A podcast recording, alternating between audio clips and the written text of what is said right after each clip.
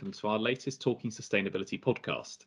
I'm Tom Marchison, an associate in the tax department at Travers Smith, and today I'm joined by Laura Hodgson, a knowledge counsel in our team, for the second episode in our podcast series on the topic of substance. Our regular listeners will know that in our first episode on substance, Laura and I explored the meaning of substance, why it's important for taxpayers, and how you can demonstrate it in practice using the Jersey substance rules as a case study. In this episode, we'll be discussing a very recent policy proposal on the topic of substance, the EU's draft directive targeting the misuse of shell companies, also referred to as ATAD 3. These proposals were still at a consultation stage at the time of recording of our last episode, but were released as a draft directive just before Christmas. In essence, the unshelling proposals are designed to introduce a common minimum substance test across all EU member states that, if breached, would trigger certain adverse tax consequences, such as the unshelled entities being unable to benefit from double tax treaties. The proposals also seek to introduce new information reporting requirements on substance, which extend not only to entities caught by the directive, but also those deemed to be at risk of having inadequate amounts of substance. Although the use of the term shell in the title of the directive may, for many, connote entities engaged in tax avoidance or so-called letterbox companies with no substance at all, the basic scope of the directive is fairly wide, with no revenue or de minimis thresholds, potentially catching many holding companies commonly used in business structures. The timeline for implementation of the proposals is also ambitious. They should be implemented by member states by the 30th of June 2023 to take effect on the 1st of Jan 24.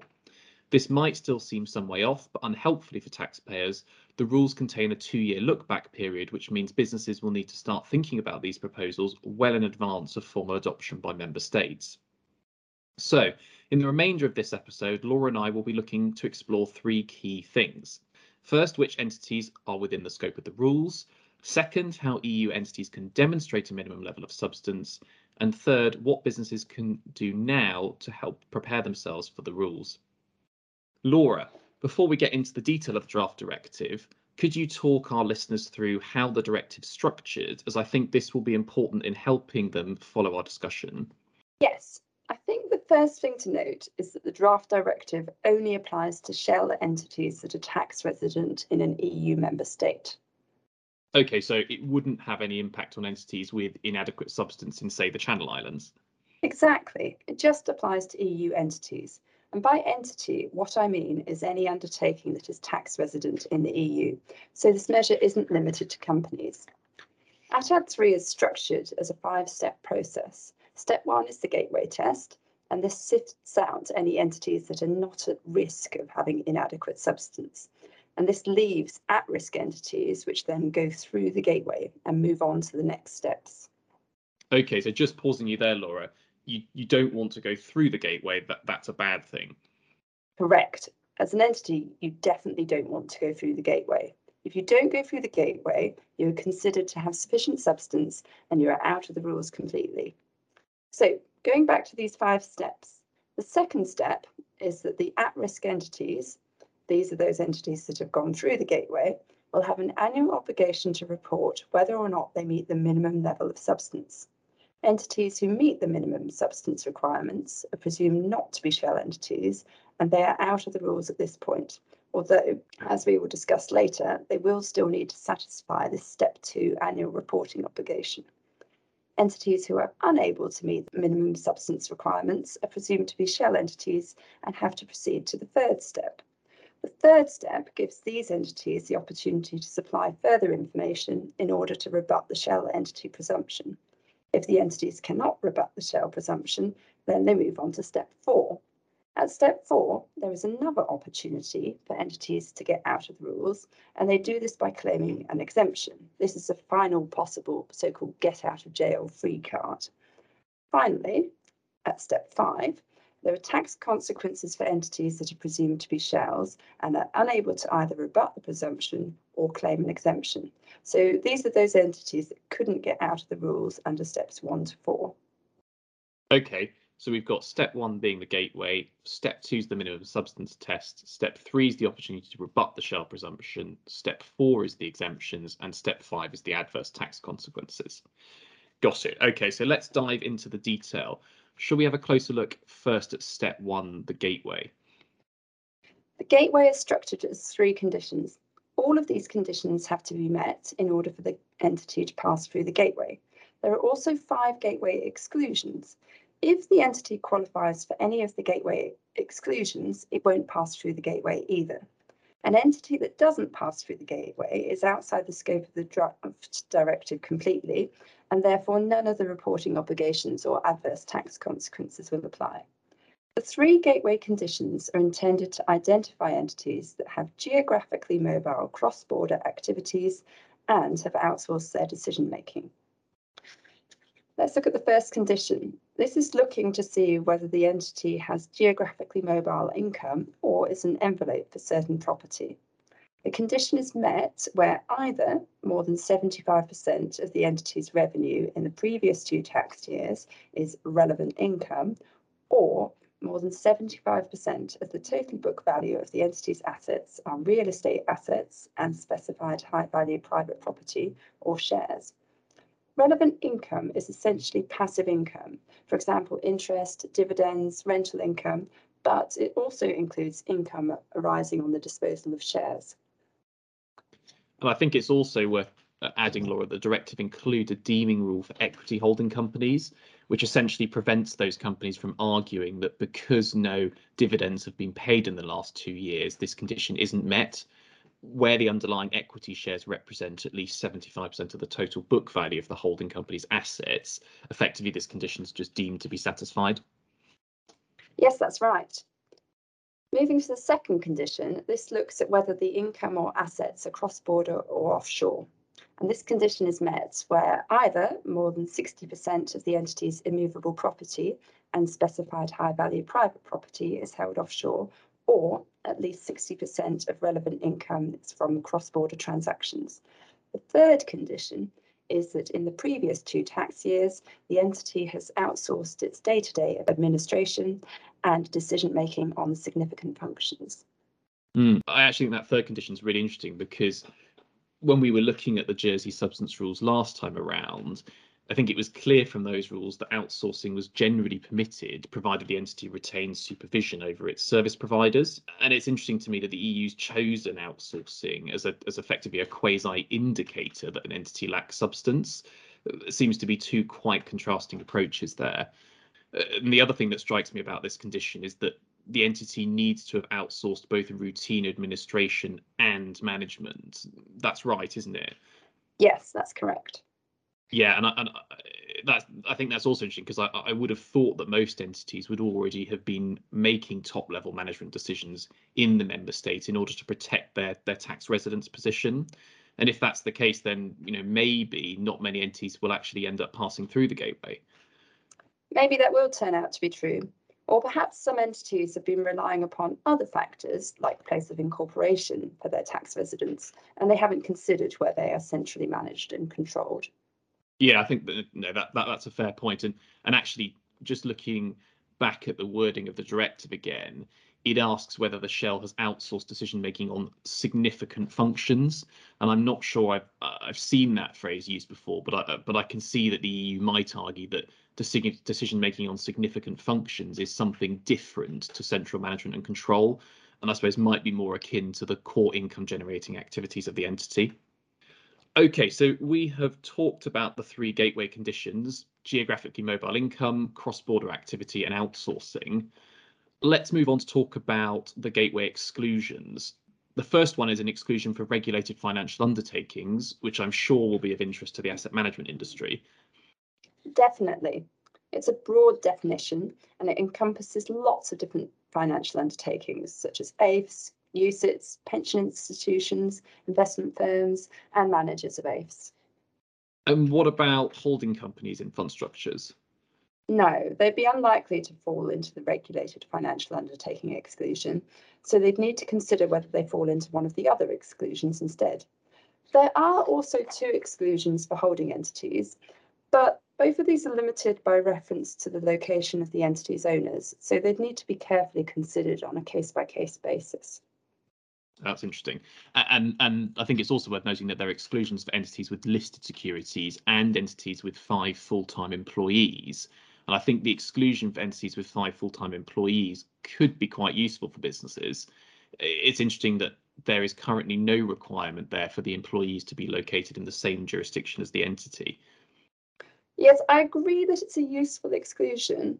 However, the wrinkle with the five employees exclusion is that the employees have to exclusively spend their time carrying out activities which generate relevant income.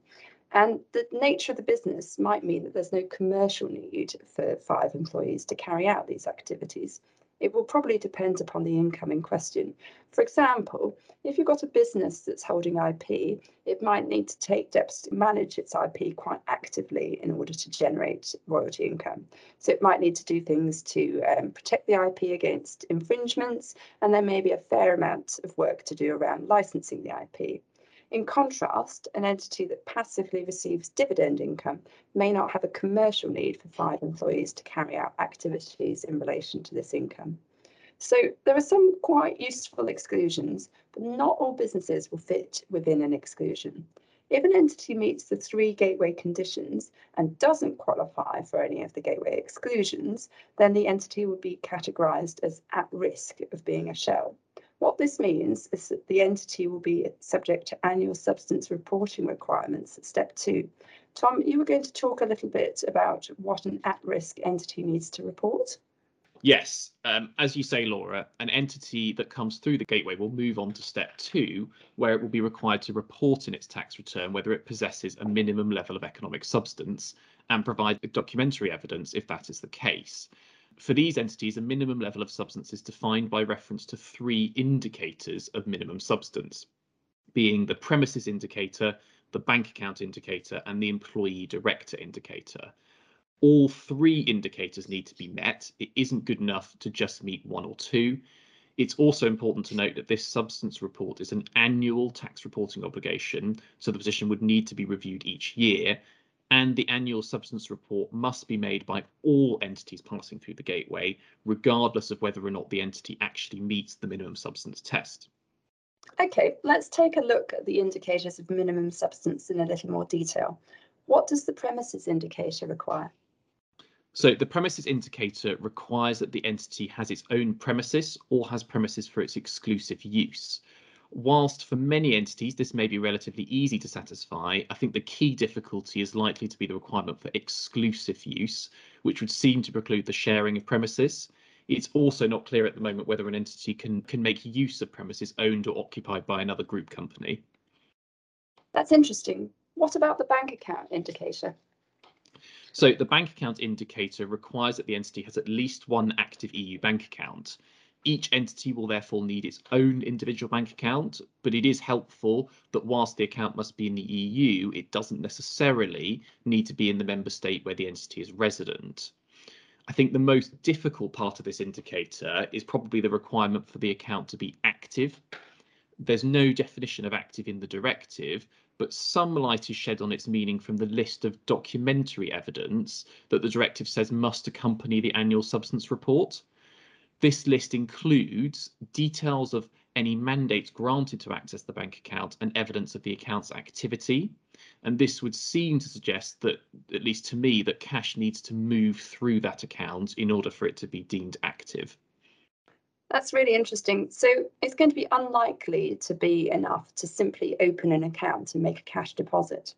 What about the final director or employee's indicator of substance? Yes, so this one is actually really two different indicators, one covering employees and one covering directors, and only one of these indicators needs to be met. So looking at the director one first, the director indicator requires that the entity has one or more directors who meet the director conditions and the director is resident in the same member state as the entity or within an appropriate distance. I see that an appropriate distance means that the director is no greater distance from that member state insofar as such distance is compatible with the proper performance of their duties. What I wonder is what this means in the age of home working, where individuals can potentially perform their day-to-day duties from almost anywhere in the world. Either way, it's certainly helpful that the individual doesn't need to be in the entity's member state. You mentioned that the director must also meet the director conditions. What do these require? Okay, there are three director conditions. First, the director must be qualified and authorised to take decisions in relation to the activities that generate relevant income or in relation to the entity's assets.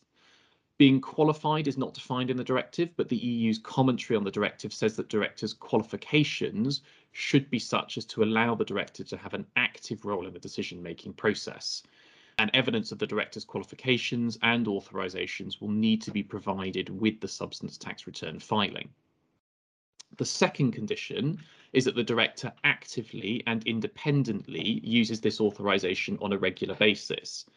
This condition, I think, may be the hardest to demonstrate in practice and is likely to require an element of qualitative decision making from directors. That is, in the case of holding companies particularly, the directors of that company should really apply their minds to whether the decision is in the best interest of the entity and not slavishly follow the orders of a parent. Interestingly, the director does not need to provide any specific documentary evidence to confirm this condition. And then finally, the third condition is that the director cannot be an employee or director of an entity outside of the Shells group. Uh, I think this condition is really designed to prevent so-called professional directors from meeting the test. And whilst the concept of group is quite widely drawn, covering any associated enterprise, you can see that it could cause some practical difficulties.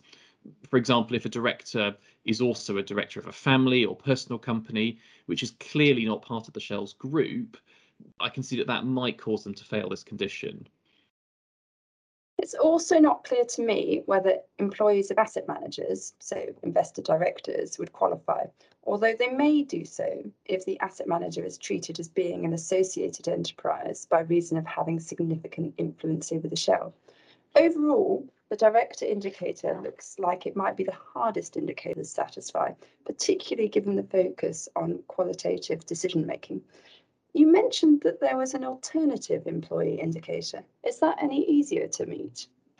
Potentially, yes. The employee indicator requires that the majority of the entity's full-time equivalent employees are resident in the member state of the shell or within an appropriate distance, and they are qualified to carry out the activities generating relevant income. In some ways, this condition is is quite similar to the five employee gateway exclusion we discussed earlier in the context of the gateway, although there are a couple of notable differences. The first is that there's no minimum number of employees required, although I think for a majority to be deemed suitably qualified, the entity probably needs to have at least three employees. And the second thing to note is that the employees do not have to exclusively carry out relevant income generating activities. They only need to be qualified to carry them out.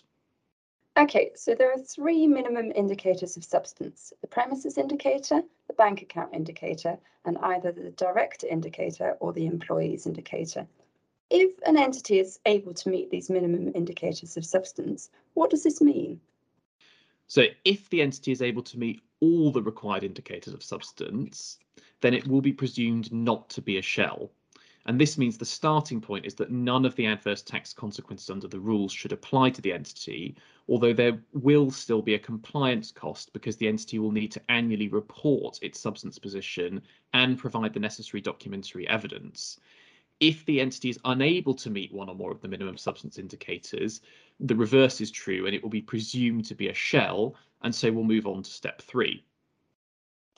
Before we do move on to step three, though, Laura, I wondered if if this was worth just taking a moment to reflect on whether these minimum indicators of substance represent a material shift in what is an acceptable minimum level of substance for holding companies in the UK. And for me, I think there are there are three sort of interesting themes that emerge, which suggest this is a shift towards a greater level of substance. The first point is the one mentioned at the outset about outsourcing in the Jersey context, as we discussed last time, outsourcing functions within the same state as the entity will be sufficient to meet those substance rules, whereas it looks as if in the EU, outsourcing is in and of itself representative that the entity is eh, potentially at risk of being a shell. The second thing is that I think ATAD 3 represents an interesting shift towards imposing clear, bright line tests on substance. For example, as we discussed in our last podcast, the Jersey substance rules are frequently couched in terms of adequacy. So, for example, an entity must have an adequate physical presence or adequate employees. And I think this inherently introduces a degree of flexibility. It means different approaches can be adopted to reflect the activities of the entity in question. In contrast, the EU's approach is quite different and is seeking to introduce a minimum floor on substance that applies in all cases and without any real regard to the functions of the entity in question. The final observation I'd make is, is particularly in the context of the director condition, where I think ATAD 3 marked a shift towards focusing on the qualitative decision making of directors. This was already a theme that we saw emerging in the likes of the EU Danish cases and, and some of the discussion on, on beneficial ownership in the international fiscal context. But it is perhaps the first time we've seen it expressed to clearly require a need for active and, and independent decision making. Really interesting. I agree that this is a definite shift towards a greater level of substance. Turning back to the draft directive now, so we've looked at step one, the gateway, and we've looked at step two, the minimum indicators of substance, and noted that an entity which meets the minimum indicators of substance should not be subject to the adverse tax consequences under the rules. However, not all entities with substance will necessarily be able to meet the required indicators of substance at step two. And it's for this reason that step three of the rules gives entities that don't meet the indicator tests the opportunity to provide additional evidence in order to rebut the presumption that they are a shell. Yes, and there might be good commercial reasons for using a clean company in a fund structure. For example, it might have been incorporated for banking or, or regulatory reasons. So, Laura, what, what do entities actually need to do in order to rebut the presumption? What the entity needs to do is prove that it performed and controlled the activities that generate its relevant income. And it also needs to prove that it bore the risk of these activities. So specific evidence will need to be produced by the entity. For example, the entity will need to produce a document setting out the commercial rationale behind the establishment of the entity, as well as detailed information about employee profiles and decision making. Yeah, that, that sounds like quite an administrative burden for entities, and, and maybe in practice, then this sort of step three is not going to be that useful. Yes, I think it's likely to be a large burden. However, if an entity has not been able to rebut the presumption at step three, that's not the end of the story. The last remaining route out of the directive is to claim an exemption at step four, the final get out of jail free card, if you like. Tom, in what circumstances could an entity claim this exemption? So the exemption is only available if the existence of the entity doesn't reduce the tax liability of its beneficial owners or the group as a whole. And the entity will need to provide information allowing the comparison of the overall tax position with and without the existence of the entity. In essence, this is very similar to the idea of tracing that we discussed in our last episode. That is, a holding company should only be entitled to treaty relief if, but for the existence of the holding company, the investors in that entity would be eligible for treaty relief. I see. So an exemption is really only available in quite limited circumstances. If the entity is unable to claim an exemption, it would be subject to adverse tax consequences in step five. The main adverse impact of ATAD 3 is that it denies shell entities the benefit of double tax treaties and also EU tax directive. So the parent subsidiary directive and the interest and royalties directive would not be available to shell entities. However, the shell entity will still be tax resident in its member state, and that member state can still continue to tax the shell entity on its income and gains. How does that actually work if the entity is still tax resident then? where it's incorporated and established? From a practical perspective, the tax authority in the member state where the shell entity is located must either refuse to issue the shell entity with a tax residency certificate or such certificate must carry a health warning that the entity is not entitled to, treaty benefits. And this will prevent the entity from accessing those treaty benefits. Okay, I see. And shall we talk about how the look through mechanism works? I think from reading the directive, this is this is quite unclear. Yes, it definitely is. Basically, the directive imposes obligations on EU payers of income to shell entities and EU shareholders of shell entities. Depending upon the precise structure, the entity shareholder might be taxed as if it had received income paid to the shell entity, or the payer might be obliged to withhold tax on the payment. And this might result in tax leakage, particularly as a result of additional withholding tax. Yes, and clearly entities won't want to suffer that additional tax. What is there to stop them from filing a return saying that they meet the substance requirements and, and therefore trying to sidestep the rules? I think really there's two ways that the directive will be policed. Firstly, there will be substantial penalties for taxpayers that make false declarations or fail to submit an annual return when required to do so. And the draft directive actually provides for a minimum penalty of 5% of the shell entity's turnover in these scenarios. Secondly, the draft directive contains provisions for the automatic exchange of substance information by member states. And then there's also a mechanism for member states to request audits of entities located in other member states. No, that's that's really interesting. So if a member state tax authority suspects that an entity doesn't have sufficient substance, it could request an audit, which effectively would flush out entities without substance. Okay, so before we wrap up, Laura, I wanted to just explore for our listeners what businesses can be doing now to respond to these proposals. What would you suggest that they do? I think the best option for businesses is to try not to pass through the gateway at step one at all. If they do this, they'll be able to avoid the annual reporting burden. And this would be, would be best achieved by moving decision making onshore and in house so that the outsourcing gateway test is not met. Alternatively, businesses could look to one of the gateway exclusions and, in particular, see if they can satisfy the five employee exclusion. I, I agree with all of that. And I suppose Failing that, the second best option would be for businesses to ensure they have the requisite minimum level of substance so that the adverse tax consequences of the rules don't apply. As we've already discussed, meeting the premises and bank account indicator ought not to be overly burdensome, but it's really the director and employee indicator that could be the, the more difficult one. And I think particular scrutiny should therefore be applied to the residency, qualifications, and other directorships of individuals looking to meet that director indicator. Yes, definitely agree with all of that. Finally, word on timing. Due to political pressure, I think it's highly likely that the draft directive will pass into EU law. And as Tom mentioned at the beginning, the directive is due to take effect from the 1st of January 2024. However, due to the two-year look-back period when applying the gateway conditions, businesses will need to start considering whether they're caught and what they can do to bolster their substance position sooner rather than later. Laura, a special thank you from me for talking us through these points today. If any listeners would like to get in touch to discuss anything that's been raised in today's podcast, our details can be found on our website.